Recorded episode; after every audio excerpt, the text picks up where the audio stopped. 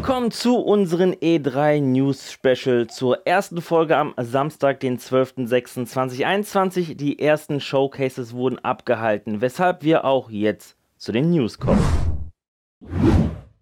In der Netflix Geeked Week wurde ein erster Trailer zur Staffel 2 zu The Witcher präsentiert. Jedoch ist dieser Trailer nur 12 Sekunden lang. Dafür stecken trotzdem eine Menge Infos drin. In diesem Trailer, der eigentlich als Teaser durchgehen müsste, dreht sich alles primär um Ciri. Geralt oder Jennifer sehen wir überhaupt nicht. Dafür sehen wir aber Verschiedenes zu Ciri. Ciris Herkunft, ihre Fähigkeiten, ein Geheimnis, die Bedrohung durch Nilfgaard und dass Ciri eine trainierte Schwertkämpferin ist. Wenn das nicht Lust auf die nächste Staffel macht. Mehr Infos und voraussichtlich auch einen richtigen Trailer wird es bereits nächsten Monat geben. Wie Netflix und CG Projekt bekannt gaben, wird es am 9. Juli die WitchCon geben mit einer Vielzahl an interaktiven Panels, einen exklusiven Einblick hinter die Kulissen und vielem mehr. Die WitchCon wird am 9. Juli um 19 Uhr mitteleuropäischer Zeit sowohl auf Twitch als auch auf YouTube ausgestrahlt. Zusätzlich wurden in der Netflix Secret Week drei Ubisoft-Serien bestätigt, zwei, die zu Far Cry-Reihe zählen und eine zu Tom Clancy Splinter Cell. Zudem bestätigte Netflix auch eine Resident Evil Live-Action-Serie. Als Höhepunkt der Summer Game Show präsentierte Bandai Namco einen Trailer von Elden Ring mit reichlich Spielszenen und teils sehr kreativen bis skurrilen Gegnern. Das nicht-lineare Action-Rollenspiel, das sich stark an Dark Souls orientiert, jedoch aufgrund der offenen, weitläufigen Spielwelt samt Tag- und Nachtzyklus sich anders anfühlen soll wird am 21. Januar 2022 für PC, PS4, PS5, Xbox One und Xbox Series erscheinen.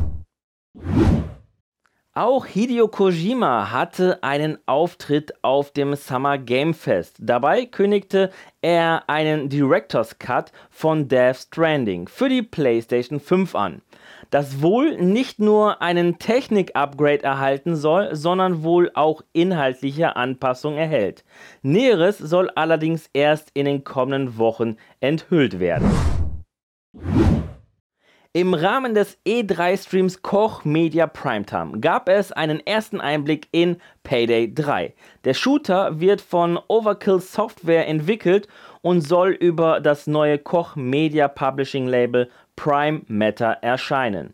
Payday 3 spielt in einer Hollywood-ähnlichen Umgebung und lässt uns in die Rolle eines hochkarätigen Profiverbrechers schlüpfen, der sich der Payday Gang anschließt. Viel Neues wurde hingegen nicht verraten, da der Release noch Jahre entfernt ist, denn erscheinen soll der Shooter erst 2023 für PC und Konsole.